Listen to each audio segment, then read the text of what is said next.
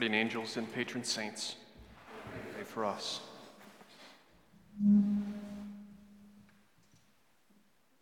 Well, today, this Good Friday, we reflect on our Lord's passion and the way in which his saving intention was brought to fulfillment. I only noticed for the first time, kneeling here in the sanctuary during the Passion reading on Sunday and today, that there's actually a depiction of the sacrifice of Abraham, the binding of Isaac, that's inlaid into the base of the altar. I'm struck by that particular story and the way in which the Passion of Jesus fulfills that. This very dramatic scene of Abraham sacrificing his own son. But we see also the divine artistry at work in the little details. What makes, makes a work of art most perfect is that both the central figures and everything in the surroundings and the background and all the subtle ways of incorporating every little detail into a unified whole is also part of the, the masterpiece. And we see how John, for instance, sitting and observing, listening in, watching events unfold, is able to note even those little details. The very end of the, the Passion narrative, how not a bone is to be broken, how his garments will not be divided, that they will cast lots for his garments. How could that possibly be just a, a mere human invention? Right? In faith, we see that all of history, all of creation, all of the Creator's energy is present here in this moment of redemption. And then we turn to Jesus in these words in his conversation with Pilate. You would have no authority over me if it had not been given to you from above. In other words, you would have no authority over me if I hadn't given it to you. An indication here of how perfectly in control Jesus is. That there's nothing that happens or nothing that takes place that he does not will in his divine will.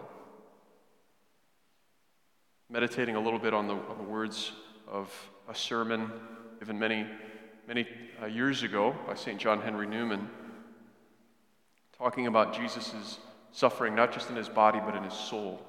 And that not a single thing happens to Jesus unless he wills it. Nothing affects him unless he wills it. Nothing has an influence on him unless he wills it. He doesn't weep unless he chooses to weep. He doesn't dread the prospect of being sacrificed on the cross, of being executed on the cross, un- unless he wills it. He doesn't accept the suffering of betrayal by those closest to him unless he wills it. Everything, everything that happens in this story happens as the result of his divine choice.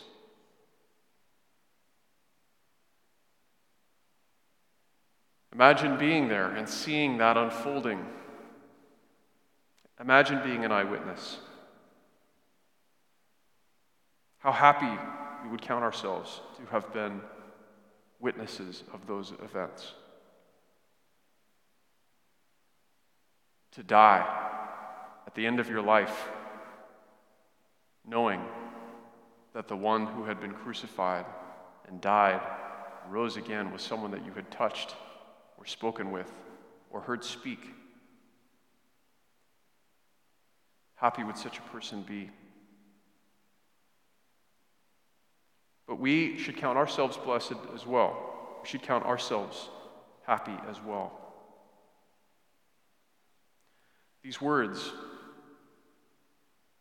copied out repeated, memorized, repeated, meditated upon, copied out, repeated, down through the centuries, these ancient words, inspired by the Holy Spirit to give us access to those same things in faith.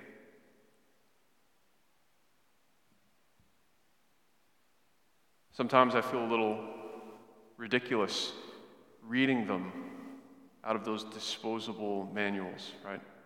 The Word of God. The words that have been painstakingly and devotedly handed down for all these centuries, from that time to this. Imagine if we didn't have this. Imagine if we didn't have this story. Imagine if we were, we were limited to paintings or stories passed on merely by word of mouth. How would we know?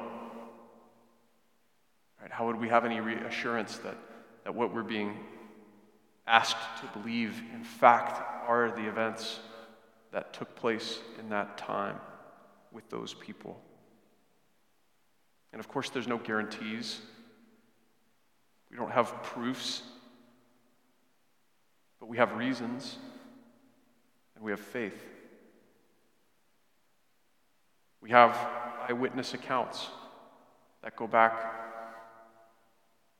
to within just a few years. Those who gave their lives, staked their whole lives on the truth of what they told. Could have been written in blood, their blood. And the example of those who received this testimony and handed it on, also written in blood, their heart's blood, so that we might have a chance to believe, that we might have a chance to know the one of whom this story speaks. Nothing has happened that Jesus did not will. Nothing happened to him that he did not choose. And the fact that we are here today, and again, that many others are not, gives us a chance to reflect what is the Lord's will we don't presume to say that we know with certainty what that will is, but He is willing, He is choosing, He is active, not merely as a passive participant or an observer from a distance, but intimately and deeply wrapped up in all of these events, which we find so strange, but pale in comparison to the strangeness of what we hear proclaimed in the gospel today. How disorienting, how confused, how frustrated, how disappointed. We have a little taste of some of those things. We have a little taste of that same confusion and disappointment and frustration.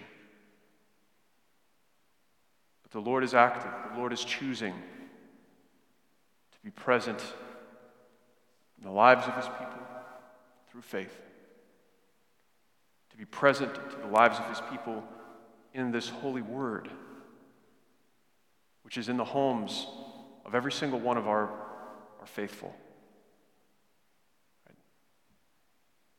We treasure that word today. We receive it, we hear it, we hear it proclaimed, we hear it spoken. We, we pray for the grace for our hearts to be opened and for the faith which comes by hearing to take deep root, and for us to be convinced, convicted, that the Lord, who allowed nothing of what this passion story describes to happen to him without his full choice, also see in these times the chance for us to accept it, the same faith that the Lord is choosing to be present in this way, in a kind of absence in a kind of distance.